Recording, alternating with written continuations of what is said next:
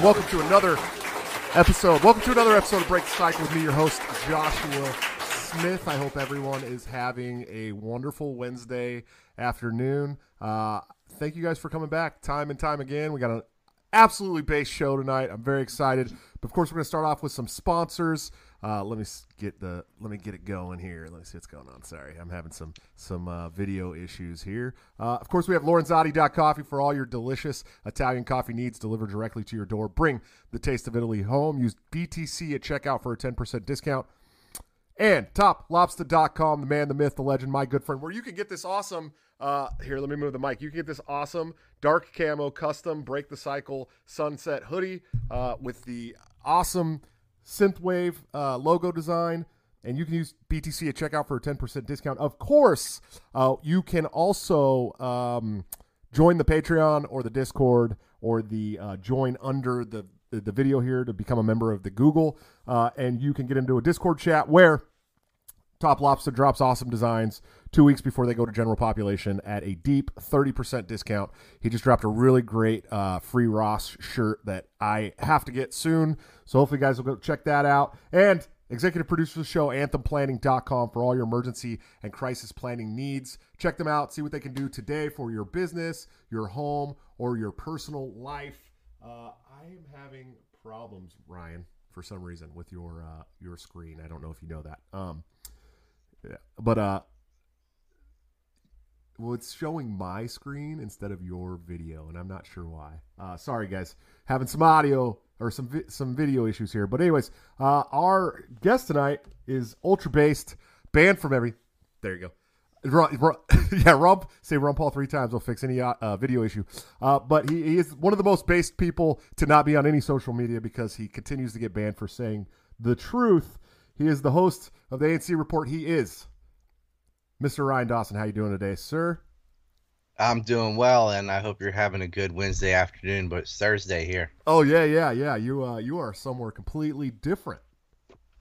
It's Thursday for the majority of people in the world. Oh, yeah. You think about it. That international dateline, right?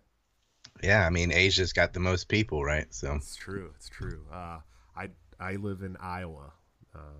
Very right on. Very few Asians here. Part of the diagonal line. yeah, just barely, right? Just barely cuts it off there. Just barely. I don't know. We bring them in. You're kind of like a border state. We love corn and ranch dressing, man. We're good to go, you know. Yeah, culturally you're there. There you go. So, man, you know, we talked a little bit about this prior to the to us starting the stream, but I've never really heard your story about. I mean, your journey to where you are today. You know, you're definitely radical. You definitely say things that people love to twist up and change. But how did you get to the Ryan Dawson we know today? It's been a long game of whack-a-mole. I mean, I know in the last few years, lots of people have been getting censored on social media, but the internet didn't even start with social media. You know, we had America Online and things like that. And I got banned on those too. I got kicked off AOL Hometown. And the way they did it is some guy made a screen name that was like one number different from mine.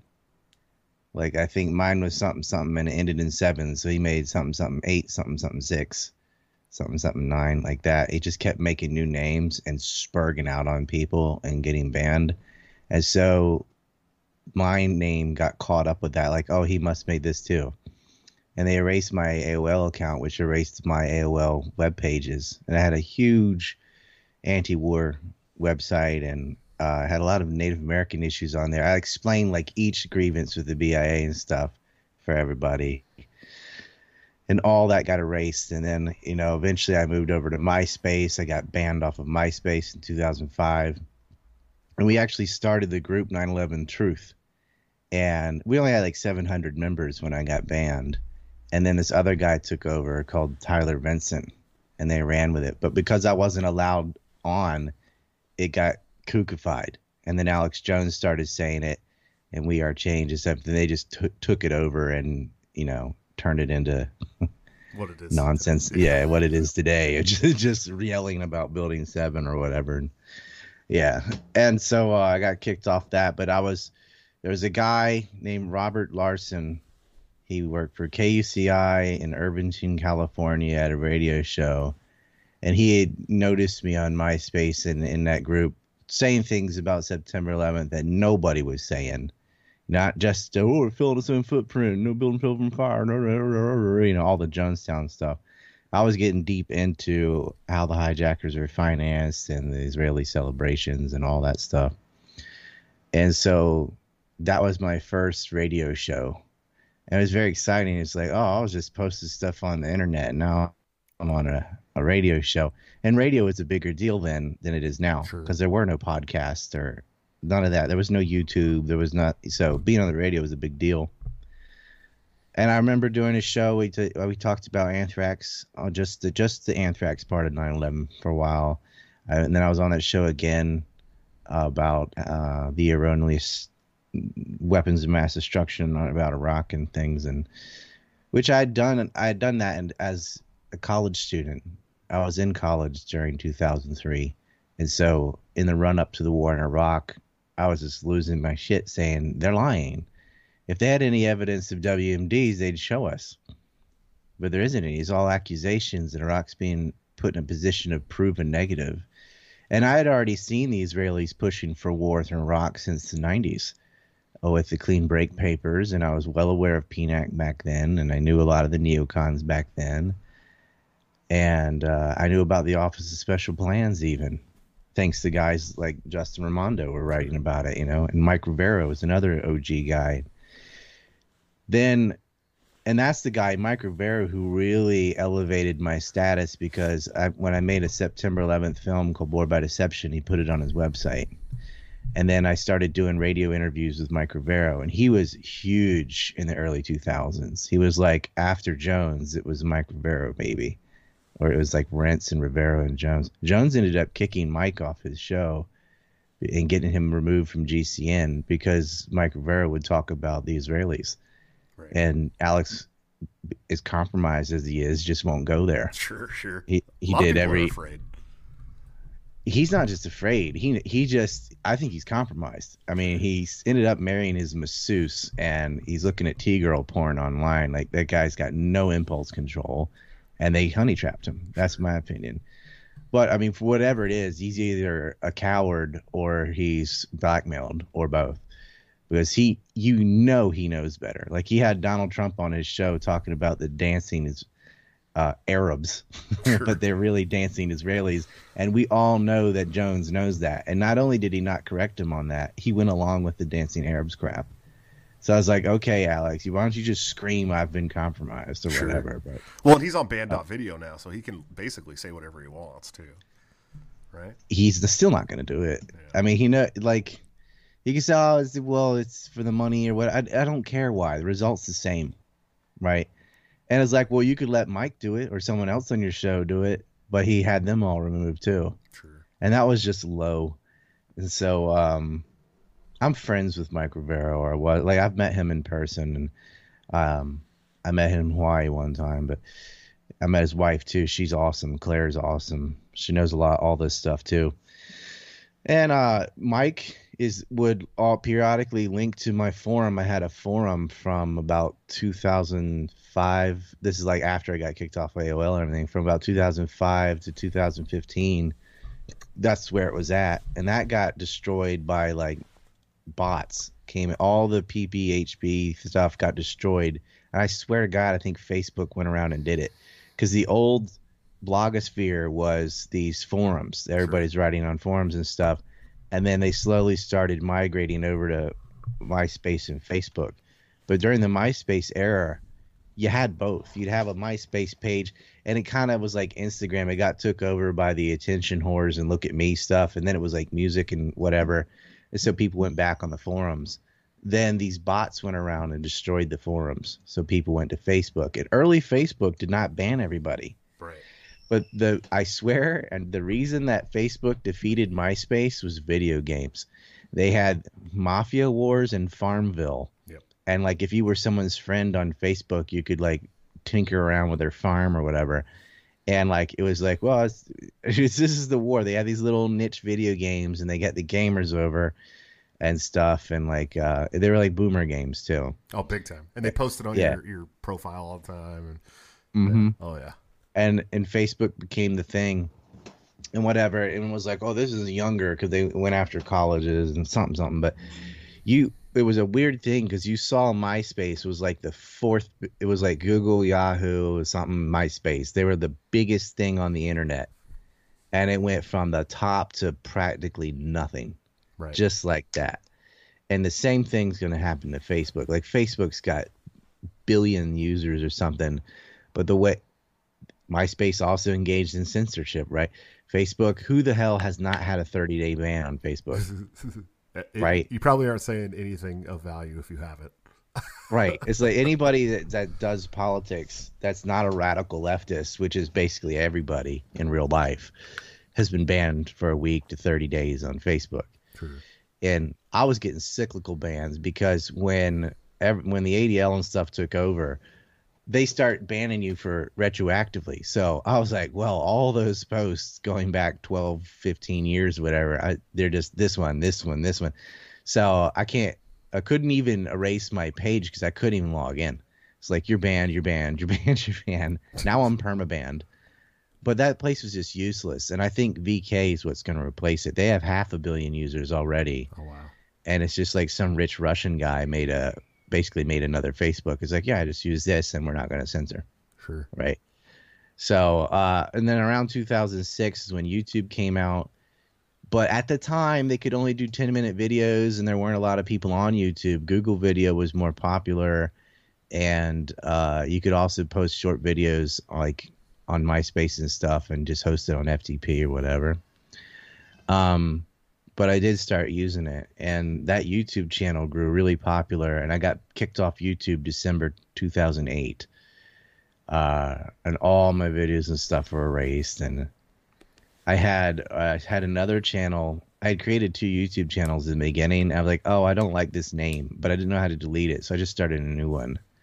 So they're like, you can't create new channels. I'm like, luckily, I already have one I made the same day I made the first one. So I just started using that one. And then that one got banned and then returned and then banned and then returned and then banned for good. And they erased like 900 videos. Like in 2019, they made a rule of like, you can't offend anybody for any reason. They just went and started, they wouldn't erase your channel, but they just erased all the videos that were offensive, which is like all my videos. Yeah. Because all I did is politics. Right. Like I didn't have any videos on anything else. So they just anything to do with the Middle East, they erased. Anything anti-war, anything like that. So kicked off that. Was kicked off PayPal in 2014. Kicked off PayPal again in 2018 or 19. It was like November of 2018. Kicked my wife's PayPal off. Got kicked off Stream Elements, Streamlabs, Gumroad, Vimeo. I had 6 years worth of videos on Vimeo, and I had a very successful month in September, October, because I made September 11th films. True.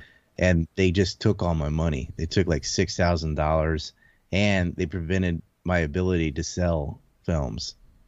And we were doing Syria updates and Palestine updates, and I had employees, so they lost their money too. And people who had already bought films couldn't watch them because Vimeo just erased the whole channel out of the blue. So some activist was like, this is anti-Semitic. I'm like, right. It doesn't even mention that ethnic group or word the whole time.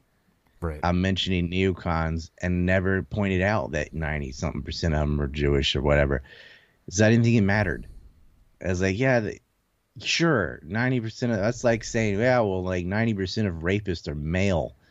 But 99.99999% of males are not rapists. Right. You know, you can't, if you don't understand like the subset of a category and how that's not reversible, you're just dumb, you know, like that's the way leftists tend to view things in categories like biological teleology and stuff. They're just like the alt-right. I mean, they think they give prescriptions to, you know, how you're supposed to, what acting black is like and what acting white is like and what acting like you have a role to play. A woman is like this and a man's like this. And so if I feel like a woman's supposed to be, then I'm supposed to be a girl. It's like, no, you're just an effeminate guy. Sure. And that's okay. Like, no, you're supposed to be a woman. I'm like, do you not understand how prejudiced you're being? You're saying men are supposed to act like this, women are supposed to act like this. I like to call it admission through projection. Right. Yeah. It's like so. Let's say a black person doesn't speak Ebonics. This is their stereotype, not mine. They're very articulate and basically acting quote unquote white. They transracial. Carlton. You know what I mean? But this is the kind of crap they say. Like, if you don't vote for me, you're not black. Right. That was Joe Biden. He literally said that. What the hell? What's the black way of thinking? What the fuck are you talking about? Anybody can think however they want. They're the racist. Yeah, I've said that repeatedly over and over. I know they're prejudiced for sure. Yeah. They're racist. They are. I mean, and it's always some upper middle class to upper class, like well off, well to do, rich liberal or whatever. The only kind of person that could possibly be that isolated, and that's the only way to be that dumb. Right. Is to be that isolated. Right. Yeah, they're the same people that are pushing for gun control when they've never had to live in a rough neighborhood. You know what I mean? They have a gated community with guards and guns. I mean, the people pushing for gun control built a wall around the Capitol with armed guards and barbed wire and the rest of it. Absolutely. They want walls and guns because they know it works. I mean, obviously the better thing to do is to fix the conditions that lead to that, so you don't have to get to the point of walling yourself up or whatever. But yeah, whatever. That would take learning a lesson, though. Well, yeah, that would take. The left is in love with what sounds good rather than what works, right? And they realize the right does this too. I mean, they realize they can essentially buy votes. I mean, once the public realized it could vote itself money, that was the end of democracy. And they pandered to different demographic groups, promising wealth transfers. And so whole blocks of people all vote for a certain party. Like, there's no way 95% or 90% of blacks vote Democrat because they all agree with liberal principles, whatever. It's like, no, they're promising me free stuff. Right. And that happened to Latinos used to vote Republican because they're more religious and Catholic and conservative, and that's what they believe. But the moment they're like, we'll give you freebies, and then, and at least in California stuff, they flip to the other team. It's like, you can't just buy groups, but they do. Sure. That's not, the government is not supposed to be in the business of redistributing wealth. That's socialism. Right.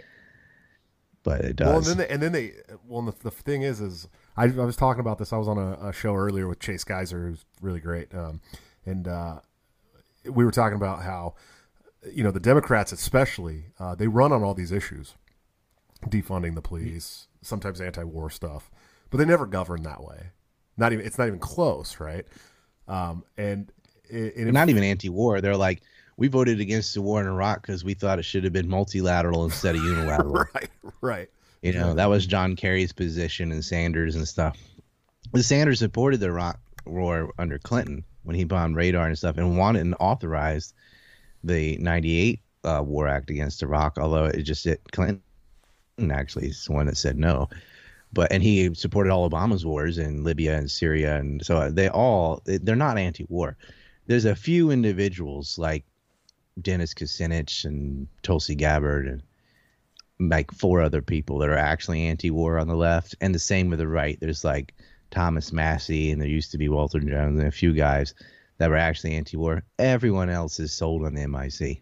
Right. All of them, especially the Democrats. I mean, the Democrats are the MIC's like, well, they're especially they started World War I, World War II, the Korean War, Vietnam, like all the major theaters of war were Democrats, right? But and they did Libya and Syria, and the Libya thing is so. I'm not as versed on the Libya thing as others. I mean, was there truth to the fact that, they were like told Muammar Gaddafi, like, you're going to join the central banking or we're going to take it over? I mean, do you know? No, that's bullshit.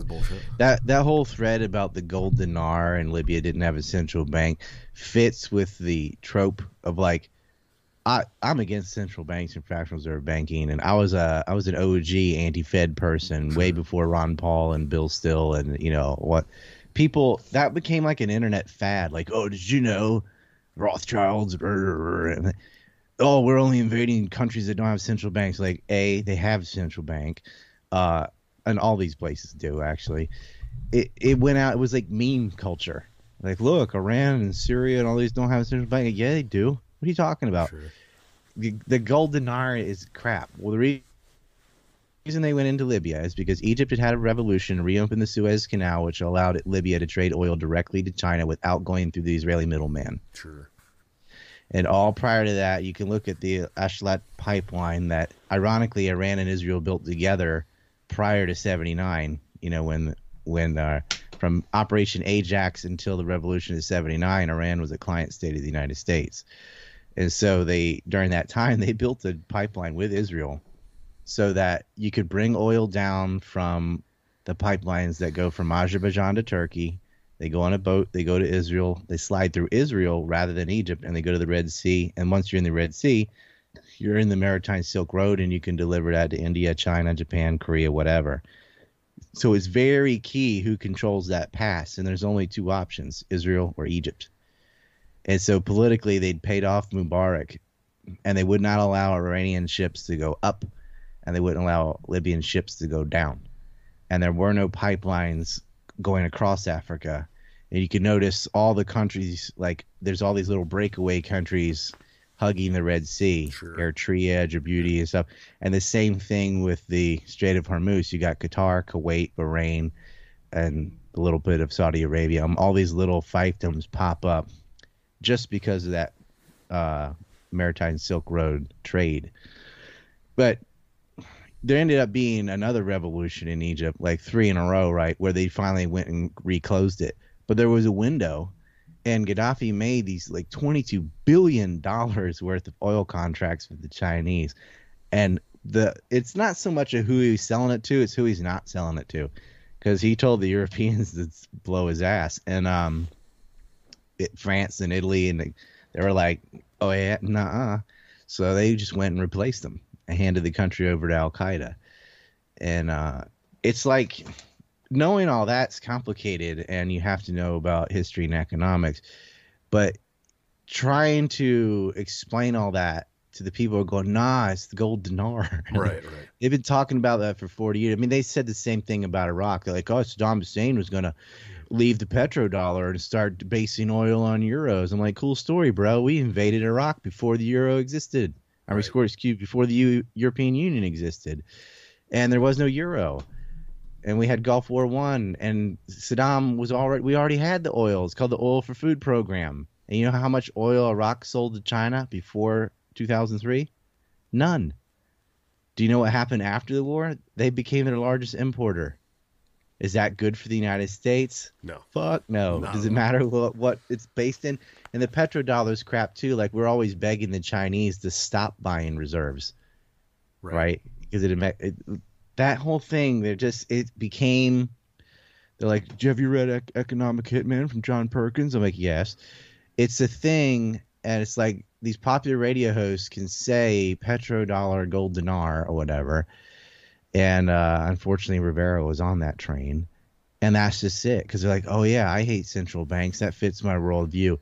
And the facts and reality don't matter. It just sounds good. It's like, oh, yeah, central banks are bad. I bet he was going against those. That's why they got Gaddafi. Sure. It's like, no, it's not. There's very specific. Well, like, why not get him 40 years ago or whatever? I mean, why is it right after the Egyptian Revolution when he's got direct oil routes and that circumvent the Israelis? Right. Everything we do in the Middle East is because of the Israelis. The reason we went to war in Iraq clearly was based on weapons of mass destruction, was the myth, but the reason was for Israeli interests, and the people who lied about Iraq were all Zionist neocons. Right. It wasn't Exxon or BP or whatever doing that. And BP's not American. They're not going to want America taking over Iraq when they get pushed out. You know, the oil companies actually opposed the war in Iraq. They're like, we got a good thing going here. Oil for Food Program. What the hell? No, they went into Iraq because he was supporting Palestinians. Sure. And they said, we got to get rid of Saddam Hussein. His Scud missiles can reach Israel. Like, we're being threatened here. So remember, we had the Patriot missile system out there. Right. The whole first Gulf War, they're saying, oh, we're going in because they're attacking Kuwait or whatever. And I remember I'm in like 4th or 5th grade thinking, why are they firing missiles at Israel? Like, why? Israel's not doing any of this. Why are they shooting at them? There's something going on we're not being told. Right. And you can read their own policy papers from Oded Yanon, Richard Pearl, and Wormser's clean break strategy. I like is get rid of Saddam and then go into Syria. Get rid of Saddam and then we can go into Syria. And that's exactly what they did. And now they're in Syria. Right. It's not because Assad gassed his own people. Like that's in the middle of the war anyway, and he didn't do it. Right. You know, they're like, and it's not because he jailed people doing graffiti or something. It's like, that was part of the script the whole time. Because that's what's in Israel's interest. It's not oil. It's not the petrodollar. It's not the Illuminati. It's not the globalists or the Chi Coms or the elite or the deep state or any of these euphemisms. You know, it's Zionist. Sure. And they have names. And that's they wrote the papers for it. And they're constantly lying. I mean, Israel's been attacking Syria all summer long with airstrikes and things. That's an act of war. The fact that that's not on TV is all you need to know. They give any other country took F-15s and went out and started shooting missiles into another country, that would be considered an act of war and on television. But Israel does it all the time, and not a single network or newspaper even says it. Right. Inside the United States. It's reported outside, and it's reported online. When they bomb Latakia. And then if there's a reaction, oh, that's in the news.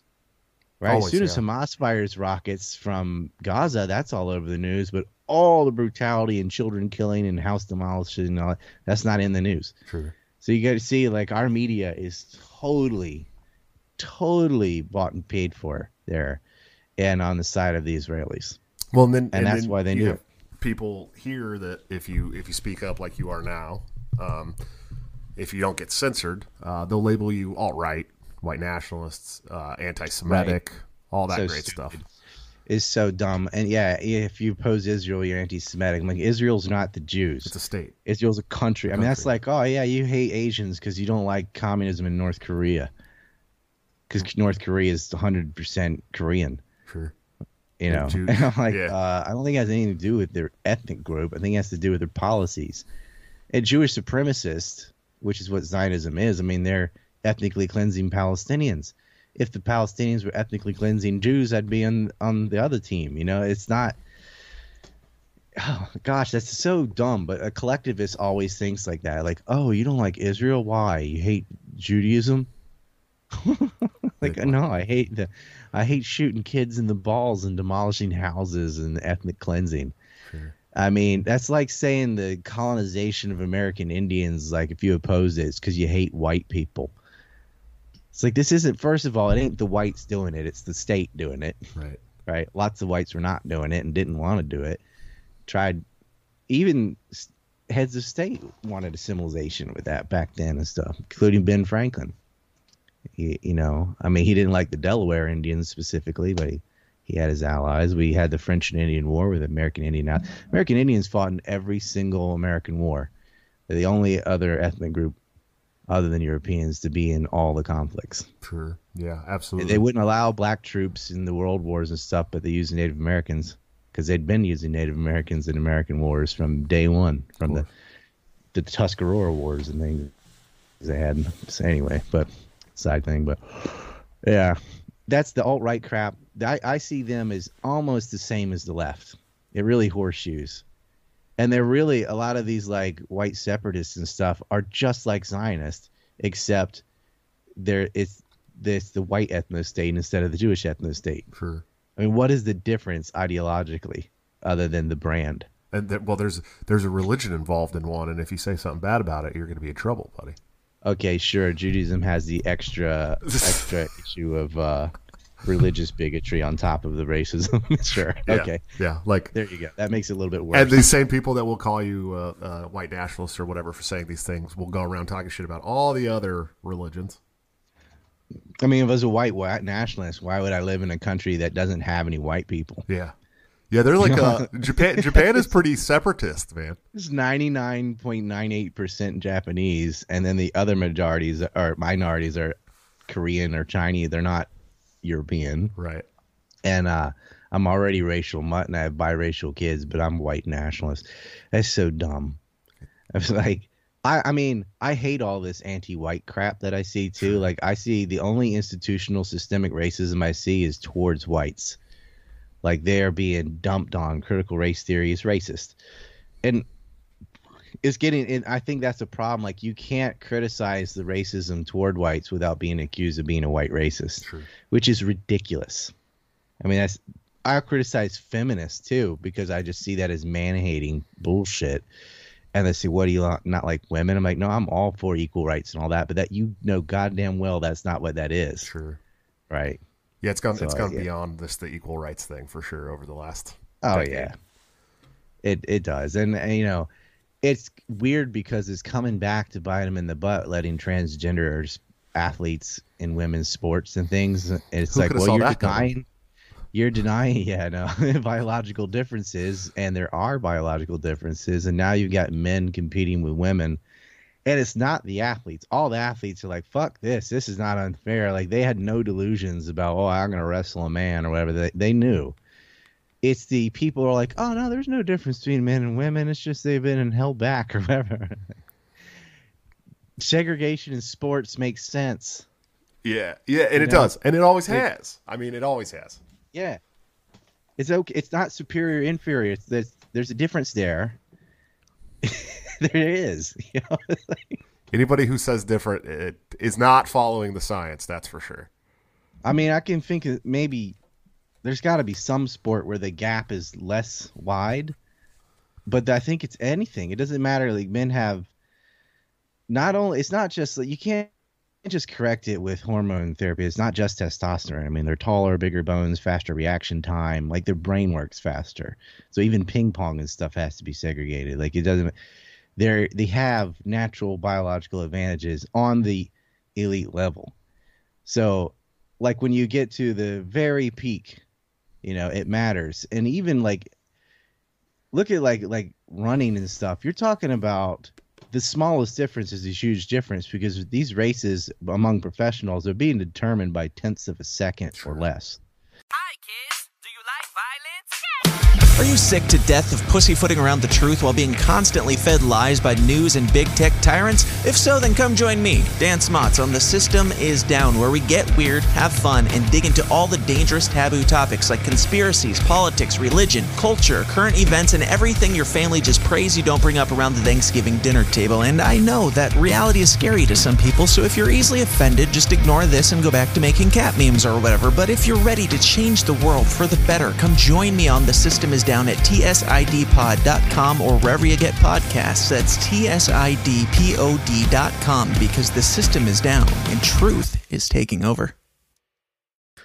And so, I mean, the shoes could make a difference, you know. Are you just going to let a man run with women? It's ridiculous. I'm waiting for some 7-foot guy to just go in the WNBA and just dunk on him every play. Alley-oop. Oh, you can't jump that high, and I can. Honk, gong. And he could just make 400 points a game, you know, because nobody it's so stupid. And recently in California, they had a guy like with a penis going in the women's locker room, taking his clothes off in front of children and stuff. And the women complained, like, this is a man. There's cack and balls right there. And he's showing it to my daughter and these children. And I don't want to see it either. And the people there were like, we can't discriminate against transgender. Like, you are enabling the mentally ill. There is no such thing as transgender. It's people playing pretend. You know, you're not a woman just because you want to be. That's not – I mean, it's like you can't change your age. You are however old you are. That's it. I mean, the only argument there I could think of is if you were in a coma for some number of years and – that part of your life was missing, and you weren't. Not even then, your body's still going to grow and stuff. I just, you can't lie about stuff like that. And they feel like, no, if I feel like a woman or a man, I'm like, no, you're just a dude that got plastic surgery and took some hormones. Well, even if you chop your junk off, then you're a guy that chopped his junk off. You'll never be a woman. So do you agree that like transmorphia is a legit thing though? It's a legit mental disorder. Sure. You know, I mean, it's like I understand that the people probably actually are suffering, like because they have this attitude of, oh, I was supposed to be X. But the way to fix that is just to fix your attitude. Like there's different reasons. Like, oh, I've always felt like a woman. I'm like, well, what's a woman feel like? How do you know? Like, what you're assuming they're supposed to be this certain way. Like, all male and female is penis and vagina. You can be however you want to be. You know, you can be as gay or effeminate or whatever. It doesn't matter. All of that's male. Sure. And they feel like, nah, I'm supposed to be a girl. Like, you can wear makeup and dresses and all that too, but you're still gonna have a penis and you're still gonna be a man. And it's okay to wear dresses and stuff. Yeah, Kurt Cobain did it all the time. Man, we decided that makeup and what, like, that's all social stuff. Sure. And so you can do what you want to do with that. What you can't do is pretend to be a woman and then invade in female spaces, athletics, even prisons. They're putting men in women's prisons, and then the guys are raping women with their penis. Right. And that's legit. I don't blame the mentally ill person. I blame everyone else that's enabling it. Why the fuck would you put a man in a woman's prison? Right. Like and these liberals are like so scared of the accusation of prejudice that they end up supporting things that are 100 times more ridiculous. Sure, absolutely. We got some super chat. I can't believe this shit. Like, I can't believe this has to be explained. Right. You know. Well, it's become so like I don't really have problems with transgender people. Like, I'm from California, man. I know a lot of them, you know what I mean? And like, I don't care if someone wants to play pretend, right, but you got to draw the line on invading female spaces. The prison thing is ridiculous. The athletic thing is ridiculous. And athletics and all, that's all. Like, if you want to change your name and get called her and whatever, dude, great, you know, but you're not a girl. Yeah. we got some super chats, Ryan. Let's see. Elijah Marquez, thanks a lot. He said Top Lobster killed it with Ryan's portrait. The Naturalist Capitalist Reed Coverdell said, we are Ryan Dotson. Thanks for risking your channel to have Ryan on, Josh. Top Lobster says we miss Ryan in the Twitter group chat. Thank you, Jackman. Thank you, Jackman Radio, bro. I appreciate you. He said props for having Ryan on. Long live the Four Horsemen. Reed says next Four Horsemen's on Sunday with Clint from Liberty Lockdown. Bagoo82, yep. Thank you. And then we got some questions too. The chair I'm on, it was Clint gave me this chair. That was a donation from Liberty Lockdown. Oh, that's pretty cool, man. Is it the same kind of chair? Yeah, it's a dragon chair. It's like one of those things you kneel on. You're not sitting on it. Oh, nice. Hell yeah, that's cool. Yeah. I was like, because I had this stupid chair. I looked like I was sitting on the floor. And this is better for your back and all that. Like, if you're the kind of a job like I do where you're sitting a lot, you know, I used to walk and talk, but I can't be on YouTube or anything anymore, so right, I have to sit here and use other things. This couch, you think having a couch would be the shit, you know what I mean? But man, my back is fucked.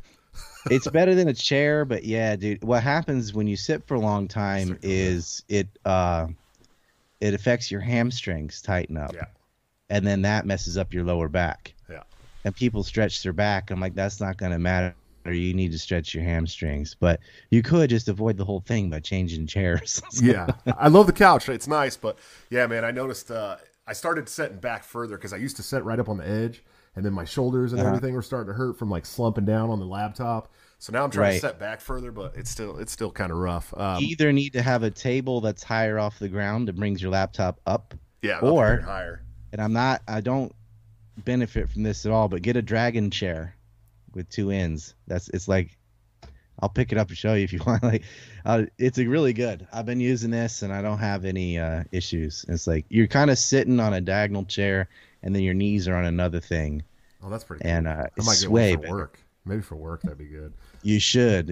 You know, I'm like any blogger or whatever. Like, I'm like evangelist for these chairs, right? Like, I should find a way to sell them on my site. No shit. This is the whole ergonomics conversation, man. Magoo82, thanks a lot for the super chat. Jake Riley said, "Yo, Ryan, what's the best food out there in Japan, and what food do you miss from the U.S. that you can't get there?" I miss the two foods. They don't have turkey. Isn't that weird? You thought that was just everywhere. Really? Yeah, there's no turkeys in Japan. And it's extremely hard to get bacon. Oof. They have, which is weird, because you can get like, you could eat the stomach of a pig and every other part, the heart, the liver, whatever, and you can get ham. And you get, they call it bacon, but it's just ham cut into rectangles. Right? You know, different parts of the pig taste differently. You can't get proper bacon. That pisses me off like every day. Yeah, that's rough. Like, you think you'd get used to it, you don't. I'm like, where's the goddamn? When I go to the U.S., like 50% of my motivation is work. The other 50% is, oh yeah, I'm gonna have a big fucking Reuben or club sandwich or something with bacon. I'm like, sure. Oh yeah, I miss bacon so much. And I kind of miss turkey, like especially around Thanksgiving and Christmas and stuff. But it's not like I can live without turkey, but. Damn, I wish I had a lot bacon. Of duck there, huh? They eat a lot of duck in Japan.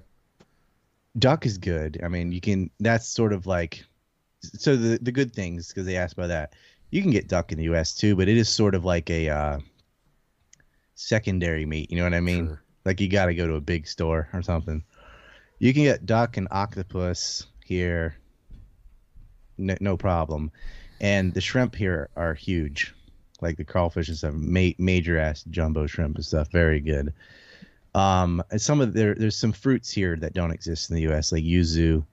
I love yuzu. I mean, by the way, I guess in the U.S., if you go to some weird Asian food store, right? Yeah, that's the only place you can really find that kind of stuff. But you have to be in a massive city. See, the cosmopolitan bias doesn't understand. Rural America doesn't have Asian food stores and Whole Foods and all that. Doesn't exist. I know. It's funny because I make this Thai yellow curry stuff all the time. I'm from California, right outside of Oakland, big city stores. You can find Asian markets everywhere. Sure. And then I moved to Iowa, and I wanted to make this curry. And there's like this very specific brand of like curry bouillon that I use, and I can't find it anywhere. I'm like, what the fuck? Right. You have to get it on the internet or something. Yeah. Drywall, so, thanks for the $20 super chat, man. That's really cool. We have horse meat. That's pretty good. Is that a big thing there?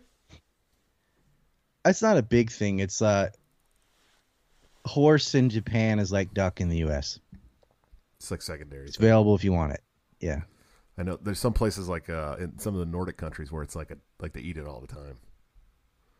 Yeah, I love moose and reindeer and all that too. Sure. And you really can only get that in the Nordic countries or Canada, yeah. And or like a super big store in California or whatever. We have like ostrich, wani, which is alligator, which you can get in the U.S. too if you're in like Louisiana or something, but it's not normal. Right. You know what I mean? You're from the South. So right? I enjoy those. I am. Well, I'm from an island, so it's kind of its own cultural zone. But yeah, it's part of North Carolina. Okay, cool. Outlaw Barber, thanks for the super chat. He said, ask Ryan if he's ever read the book, The Warburgs by Ron Chernow. Great book. Changed my life. Keep up the great content. Cheers. The Warburgs. Yeah, that's one of the families. It's like, why did Rothschilds get all the attention? Right. You know, how about the Warburgs and the Wilfs? And there's a bunch of the Shacklers, which are now getting attention, I guess, the Sackler family. I always say Shackler for some reason. I don't know if I have, let's see.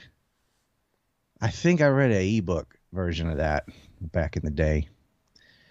There was one day where I just dove into that. I read like 4 Michael Piper books in a row. It's so good. When I got onto that guy and I got all his books, and I was like, all right, I'm digging it. I'm just gonna read this one. And I just went book to book to book. It was so good. And it's especially Final Judgment edition 6. I was like, oh, I can't imagine all the time and effort. He did all this before the digital age, like in the paper age, digging up all these facts. This guy's a motherfucking beast. Yeah. All right. I have a film on that does get into some of what these families were up to, called Trump's Zionist Ball and Chain. What's it called? It's called Trump's Zionist Ball and Chain. Yeah. It was originally called God's Not a Real Estate Agent because I was showing the corruption in New Jersey and New York or the Port Authority, and how everybody's like vying for power to take it over because they issue out these giant real estate contracts. And then they pilfer part of that money, goes back to Israel, which goes back to bribing the Port Authority, which goes to getting contracts. So it goes in a circle, right? Sure. And part of what they did was buying up all this property across the Hudson River from the World Trade Centers prior to them being taken down. Anyway, yeah. And it's all these same families. Wow. I can't say, I don't want to get your channel banned, but they have a certain nickname for themselves. Yeah, I'm sure. Yeah. Quest Fanning said, but did Clinton give you a hot tub? Who did Clinton give a hot tub to? Is that a thing? Did that happen? Clint, where's my hot tub? They donated a chair. Yeah, nice. I should just say, he gave me two hot tubs. Yeah, I got two hot tubs. He sent me two hot tubs and a sandwich. He's not going to send a hot tub to Japan. God, do you know what that would cost? The freight on that is insane. Clint's like rolling like some billionaire or something. No, I think I broke the bank on the chair. Clint, I didn't know he's really going to get a chair. I jokingly say I need a chair on every show. He actually did it. That's pretty cool, man. I use it every day. Yeah. Clint's doing great, man. Me and Clint kind of came up at the same time here in this podcast game. It's been really fun watching him. We had a great interview that touched on all the stuff you can't say. Like, let's see. Let me change the sentence. You ever been to Las Vegas? Talked about that thing. Talked about this part of 9/11 you're not allowed to talk about. Talked about the Corona beer. Oh, sure, yeah. I talked about that. I've talked that a lot on my podcast, and I've been okay. They're all monetized too. It's pretty wild. But what I have to say would push it over. Sure. And so we hit all those things, and we're like at the end, we're like, yeah, it's not going on YouTube, but it went on his like audio podcast. Sure. It's a good one. It's a good interview. Nice. I'll have to check it out. I didn't know that he did that. I'm sad that it wasn't on. I think YouTube. You should make a video about the video, say, hey, I did a video with Ryan Dawson that, we can't put on YouTube. We can't put on YouTube. It's too truthy. Yeah. So it's over here. Follow the link. Listen to it instead. Sure. And that would work. Yeah. Sure. Yeah. So you're like pretty knowledgeable about 9/11 and all that stuff, man. I didn't even realize you had the documentary till recently. So. Oh yeah. So I had two. I have one that was like free. That the focus is more on how they erroneously attached the 9/11 propaganda to Iraq. Sure. Because I felt like, one, that's the most important because we killed thousands of people in Iraq. And we lost thousands of soldiers, and we're losing veterans every day. And I felt like the public, it's an easier argument to make. Like, they lied. They said Saddam Hussein or Iraqi officials met in Prague and gave anthrax to Mohammed Atta. They did not. And they said there was mobile weapons labs making anthrax, and there were not. And so the notes for anthrax said, death to America, death to Israel. And I wonder who wrote them. Right. And James Woolsey and the Israeli Security Force lied about this meeting. They said they witnessed it. Well, you did not, because you can't witness a meeting that didn't take place between two parties that didn't have anthrax. Iraq didn't have anthrax to give. Al-Qaeda didn't have anthrax. And there was no meeting in Prague, but the Israelis said they witnessed this whole thing. James Woolsey, the former CIA director Clinton got blackmailed into appointing by Jeffrey Epstein, gives that information to the Weekly Standard, which is a Zionist outfit made by Robert Kagan and William Kristol. They publish it. These are PNAC people too. Say Weekly Standard published PNACs, papers, all of them. And then it ends up in Colin Powell's speech, the mock trial of anthrax. So the legal reason to invade Iraq was they're in violation of UN Resolution 1441, stipulating they couldn't have WMD, specifically anthrax, which was the claim. They didn't have anthrax. So that whole thing. Now, that was all a big lie. But people signed up to join the military to fight Saddam thinking he had something to do with 9/11. That was me. Yep. Yeah, and he didn't have anything to do with 9/11. Nobody in Iraq had anything to do with it. Well, I didn't think that. And in fact, I was on the USS Constellation, right? So this was the battle group that did the majority of the shock and awe campaign in Iraq too. And I was we were sitting in the Persian Gulf when George Bush declared war.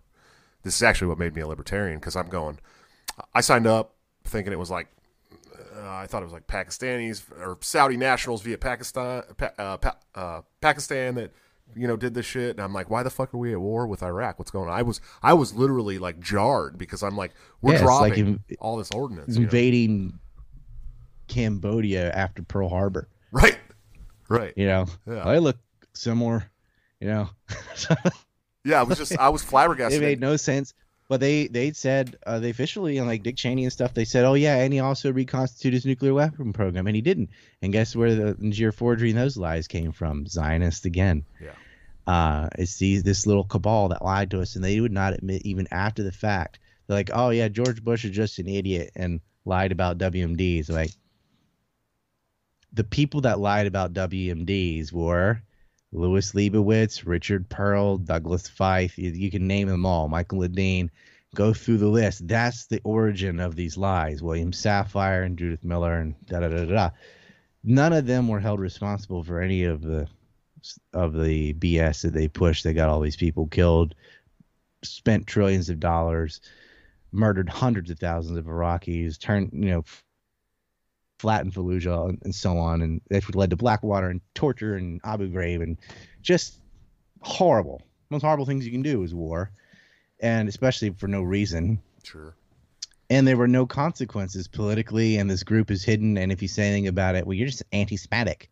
Always. Right? Always. So the first film is about the erroneous links to Iraq. And I also kind of bashed the 9/11 Commission, what a joke it was, and how much it was compromised interests and things like that. And I got into the Dance Seat Israelis, and I went a little bit into the Saudi funding. But after I made that film, I finally got my Freedom of Information request back. We had the interrogations of the Israelis and all this way more information. So I made another film, 5 hours long, called The Empire en Masse. It's like, okay, they definitely fucking did it. All these 6 people five get arrested, 1 flees the country. But the 5 that got arrested, all of them had different stories about where they were and all this. And it's just so, like, there's no fucking question, you know? And so my theory of the first one, huh? Where can I see that at? You view it on my website. I sell that one. Okay. And the reason I sell it is because I mean, if I was allowed to have super chats and all that other, I wouldn't need to sell it. Sure. But I'm like, well, I have to, because I got kicked off Vimeo and YouTube and this and this and that, and I never know what my future revenue is going to be. Sure. You know, like I was set to make like $250,000 on YouTube had I been allowed to stay on there. It just, I gotten all over the Epstein stuff since like 2007, and so I was being recognized. I'm like, yeah, go read my forum. We've been talking about this for years. And on Sean Atwood's show with, you know, 700,000 people on there. And so I was getting recognized. My channel was blowing up. So wasn't allowed to monetize, and I wasn't allowed to super chat, but I could make it through Entropy or whatever. Sure. But it only got like a month of that revenue before they're like, nope, your channel's gone. Jeez. And I was like, God damn it. We were set to clear 100,000 easy, which means way more because they suppress the numbers and everything. Yeah, they take a third of everything you make on Google too.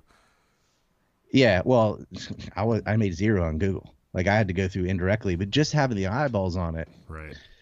And it's like YouTube fed into everything else. My Discord was also deleted, so we had like 15,000 on there, and it went to zero. My Twitter had like 18,000. That got erased, and like 6 other ones after that got erased. I can't poke my head above water. Right. So we were looking at, like, you can go from like possibly $250,000 down to no dollars.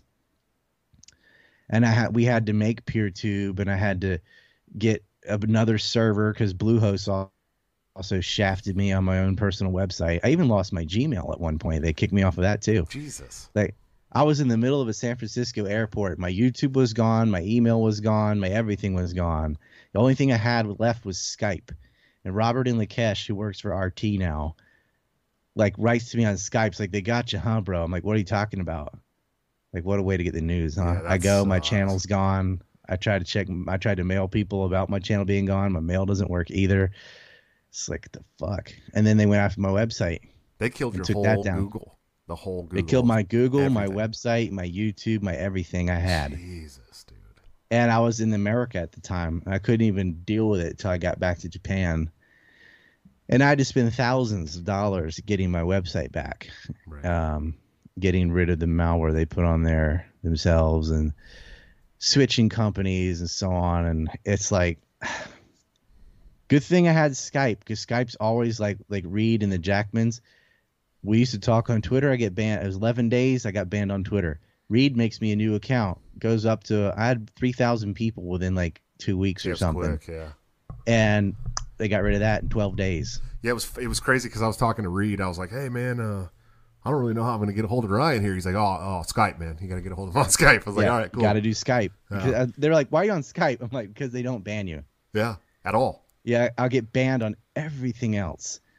Even Discord has been banned. You know, I have not been banned on Telegram, knock on wood, yet. And that one seems to be all right.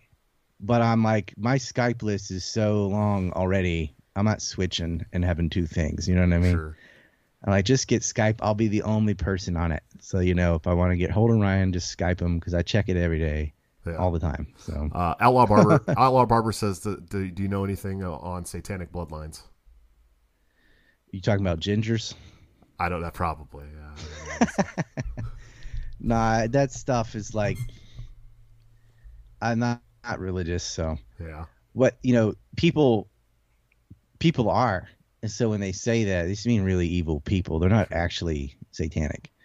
And it's confusing too, because there's like an atheist kind of mockery of religion called Satanism. They don't really believe in Satan.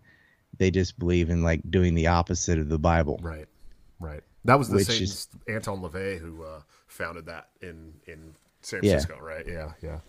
Now, devil worshiping is people that is different than Satanists. That's people who actually like are totally hedonistic and psychopathic or whatever. Mm-hmm. But I think most of that is just people have problems with certain Christians, and it's always Christianity, that have problems with sexual liberation or whatever. They're like, oh, you're saying I can't have sex till marriage or whatever, you're too strict. And just out of a sense of rebellion, they reject everything else in the religion too, just because of that one thing, and be like, well, I would worship the devil. I'm like, you do not want to be. If you really thought the devil was real, there's no way you would follow that. Yeah. I mean, like, we hate the Antichrist on this show, that's for sure. Yeah. Let's see. Henry Kissinger you're talking about. Yeah, that's one. Mantafly says, great show. I'll have to check out Ryan's documentary. Thank you for that $20 super chat. Russell Williams, huge super chat. Thank you, sir. He said, it's not a U.S. Native American issue, but does Ryan have any insight on the residential schools in Canada? Are there similar schools or institutions that should be looked at in the U.S.? Yeah, I'm glad, or I'm kind of perplexed at why this is suddenly news. Like, this is not new.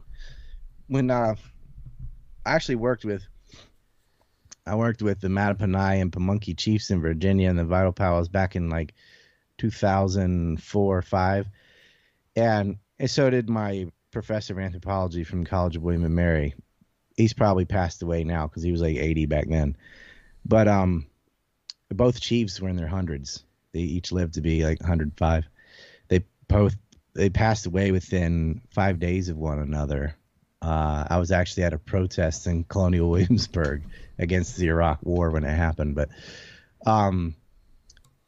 the boarding school issue, okay, so both in Canada and the U.S., natives were sent to boarding schools to, like, westernized savages or whatever, cut their hair, put them in Western clothing, whatever. But that's not really what was going on. Like, they didn't want – it was a threat. Just their existence was a threat to the whole system, because people realize, like, wait, you mean there's a place I can live that doesn't have taxes, that doesn't have like all these things that we think you are inevitable?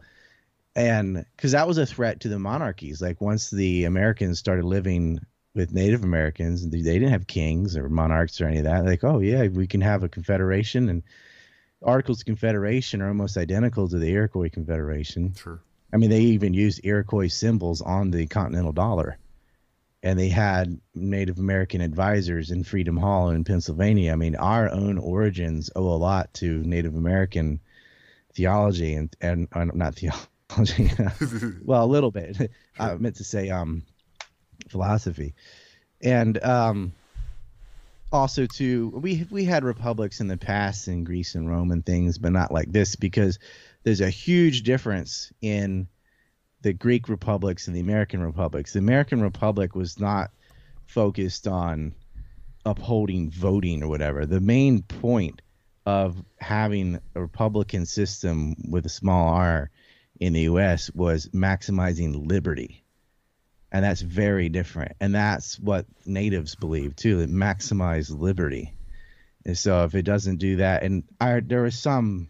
buddy, I won't say his name, but he had this stupid ideology, anarcho-tropism or something. Where, oh, yeah, well, if the state makes more money, money's power, so you're increasing the power of the state. It's like, nah, if the state makes more money because of an exchange of allowing more liberty, then they have less power. Right. Right? So it's like, oh, the state made more revenue when they legalized marijuana. I'm like, you're forgetting the part of everyone can smoke marijuana. That's increased, even, you know, it's recreational. That increases your liberty. Like the state has to give up power to increase the liberty of the public. That's not an increase of the state. And the republic is supposed to be focused on that. And so we owe a lot to our founding fathers and the American Indians. They were all did that together. The boarding school system comes way after that. This is post-Lincoln. So after Lincoln, the view of American Indians dramatically changed. They were just savages. It was like the Spanish model. We got to go kill them all and replace them. Sure. And they built the railroads out in California, and they went on a huge campaign to kill Indians. General Grant, who became president, is the one that destroyed Comancheria, which was a huge. It was like almost all of Texas, part of Oklahoma, part of Kansas, part of Arizona, was all in New Mexico, was all Comanche. And Grant, and they're just like, oh, we can't. They're Indian, you know. They're not even Christian. We can kill them. Kill the buffalo, spread diseases, shoot them, whatever. And they just went on a total campaign of genocide. And so it's with this, and then they had the Dawes Act and Religious Crimes Act and these things that just destroy the quote-unquote savage, which, by the way, in early writings was not derogatory. Savage meant savvy, like lives off the land. And there was a lot of Northern Europe was the same way. Sure. You know, savvy.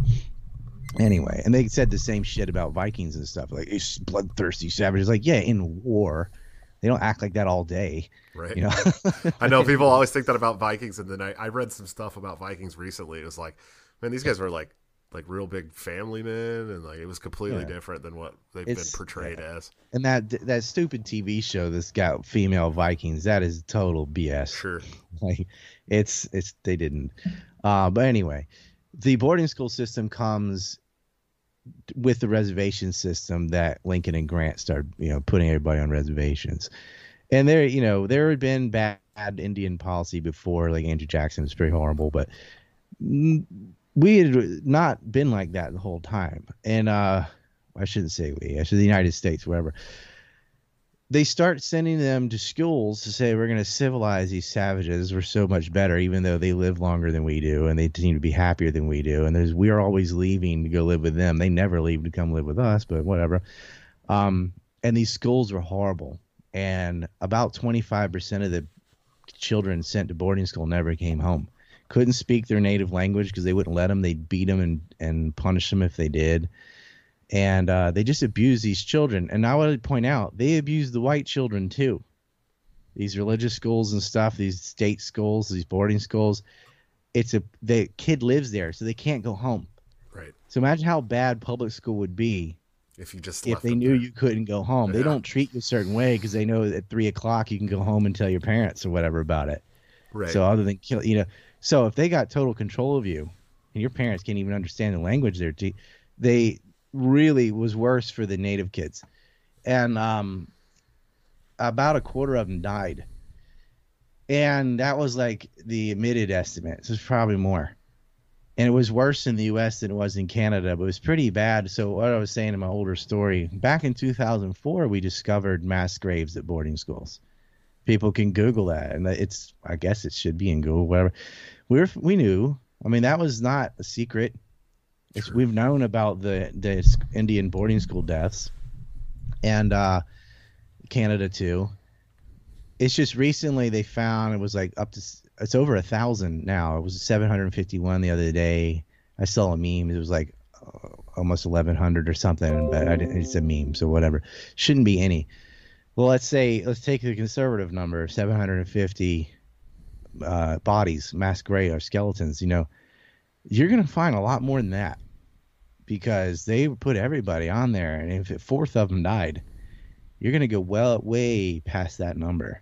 Well, they've only looked at a few schools, and you got thousands to go, and you haven't really looked in the American schools yet. You're going to find out, like, this was genocide. Like, they grabbed people away from their parents, and they put them in a death camp pretty much under the guise of education. You know, and it's like, well, you're going to give the state full control. This isn't most all boarding schools are private schools now. Right. Can you imagine a public boarding school, how bad people would be abused? Like, you want to give the state control of your children? Yeah, that'd be ugly. Ugly. Yeah. Yeah, it is. But this is not like a white Indian thing. True. This is a government thing. And they did it to their own citizens, too.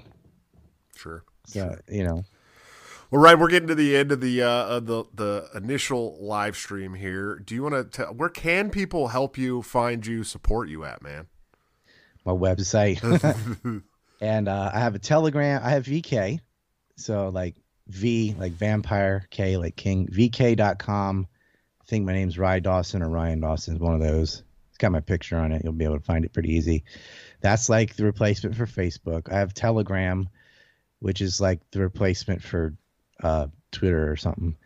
And all the links to all that stuff is on ANC Report. We have a podcast on Anchor for now.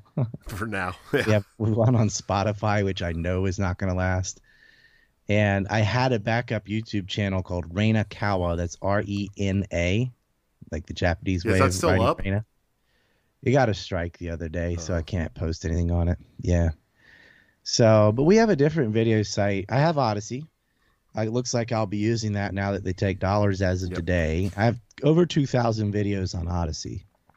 Yeah, if you reach out to Jeremy Kaufman or Drew Hancock. Well, I can do it for you. They're on Twitter. You see, this is what I don't understand. I'm like, you're on your Odyssey. You're all the anti-censorship thing. And you're like, yeah, just contact me on Twitter or Facebook. Well, I can reach out to them and because they just put me on the U.S. dollar system over there at Odyssey, and that's new. That's a brand new thing for them now too. So get those motherfuckers on Skype. It's like, dude, why the fuck are you on Twitter? Like, reach me on Gab. I'd understand, but on Twitter, half your customers can't use Twitter. Right, and that's true. Yeah, that's true, man. And I'm like, I was banned on Coinbase back in like 2012. Like, why are you on Bitcoin? I'm like, dude, I knew about Bitcoin before Adam Kokesh knew about Bitcoin. I knew about it. It didn't matter. And I had Bitcoin, and they're all just sitting there because I was banned from the exchange. And they're like, well, I get a hard wallet. I'm like, that didn't exist at the time. Yeah. How the fuck do you get banned from Coinbase, dude? That's wild. They banned Lana and Hendrik from Red Ice, too. You know, they're like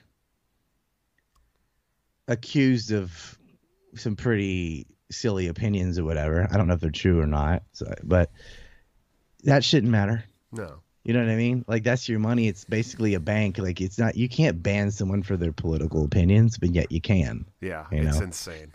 But yeah, I got banned on Coinbase, and it's because I criticized Israel. Right. You know, and I'm like, there's a lot of people that criticize Israel, but they tend to limit it just to Palestine. Right. So, I mean, there's like Mondo Weiss, who's great, you know, Gideon Livy, who's great. There's the Allison Weir, who's great. There's people that are like really good on the Palestine issue. Max Blumenthal is another good one, sure. Stellar. But they do not expand that to Iraq or Syria and the whole picture, and I do. And that's dangerous information.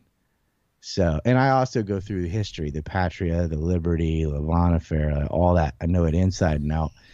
And that nuclear theft, you know. Sure. And that'll get you banned. It's wild, man. What's the website people can find you at? ANC, like anti-neocon, ANCReport.com. And there's a podcast I did yesterday on Operation Susanna / Lavon affair. About 25% of it's on that. The other 75 was going all over the map because there were two people interviewing me. Sure. And I think it was more of like a funny show. So I was like, oh, we're not being serious. Okay, I will do. Yeah. Nice, nice. Well, man, I really appreciate you coming on, dude. I think you're doing great work. And, of course, they're going to keep trying to kick you off everywhere. I think more podcasters should just have you on. You got to have that Ron Paul poster in the description, like where to get that. I will. I'll drop it on there. I think I can't remember exactly where I got it. But I'm going to give you a link to one of these chairs. Okay. Okay. Yes, I'll put it. I'll put it in the chat. Man, it's good for health. But we're gonna do an exclusive stream here as soon as this one's over. You guys can only get to that live exclusive stream by becoming a member of the channel. Trust me, you're gonna want to hear it. We're gonna talk about John McAfee in there, so you're gonna want to hear this stuff. And then if you don't want to join the Google, you can join Patreon or Subscribestar by hitting / or just / Break the Cycle JS. And get that content uploaded tomorrow. Yeah, I got kicked off Patreon too. What about Subscribestar? Have you tried that one yet? I got kicked off Patreon and they took all my money. I'm like, why do I need Patreon or Subscribestar? I can build that myself, and I did. Sure. So I have memberships on ANC Report where I keep the money. Why do I have to give 20% to some middleman? Right. It's all this is a glorified middleman. And I'll tell you, if you'd like us to build you membership thing so you don't have to use Patreon and Subscribestar and you could have 100% of your money, we can do that for you. That'd be pretty cool, man. That's definitely something we're going to talk about offline here. Just hey, anybody listening, you just email Ricky, like RICKY, Ricky at ANCReport.com and say, I want to replace my Patreon with my own paywall. Okay. And negotiate with him and he'll set it up. Sounds good, man. Well, I appreciate you. I'll see you here in just a couple minutes for the exclusive stream, brother. All right, man. All right, guys, another awesome episode. I can't tell you to go follow him because it's very hard to find him, but he told you where you can find him at. Definitely check out the website, man, because now I have to go watch that documentary. I wish I would have watched it before our show, but I'm definitely going to check it out. 5 hours. I'm sure it's going to be based and fire. Guys, check out our sponsors at Lorenzotti.coffee for all your delicious Italian coffee needs delivered directly to your door. Bring the taste of Italy home. Use BTC at checkout. Also, TopLobster.com, the man, the myth, the legend, where you can get this awesome custom Break the Cycle hoodie I'm wearing tonight, or this great custom Break the Cycle pillow that I have on the couch for all the couch streams. Check that stuff out, man. And if you become a patron or a member of the channel or a Subscribestar, you also get his designs 2 weeks early at like a 30% discount in the Discord. So check it out. And then, of course, anthemplanning.com for all your emergency and crisis planning needs. They're doing a wonderful job that the government sucks at for a much cheaper price and much more efficiently. Please see what they can do for your home, business, or personal life today. Coming up on the show tomorrow, I have New York Times best-selling author Carol Roth talking about her new book, The War on Small Business, that I will be trying to finish tonight and tomorrow morning. She is amazing, and she has big hair and doesn't care. I'm super stoked to have her on. I can't wait. And then Friday, I'm going to have one of my mentors, one of my great friends, Mr. Larry Sharp, on the show. On Friday, we're going to talk all things New York with that awesome New York accent. Talk about the Sharp way, what's next for Mr. Larry Sharp. And he's a great guy, so definitely check that out. I will see you guys tomorrow. Listen, join the channel membership. Find the stream I'm about to create. It's already created. Just look at the after-hour stream for Ryan Dawson. We're going to talk about important stuff. Don't miss it. I will see you tomorrow if you do not. But until then, don't forget to break the cycle.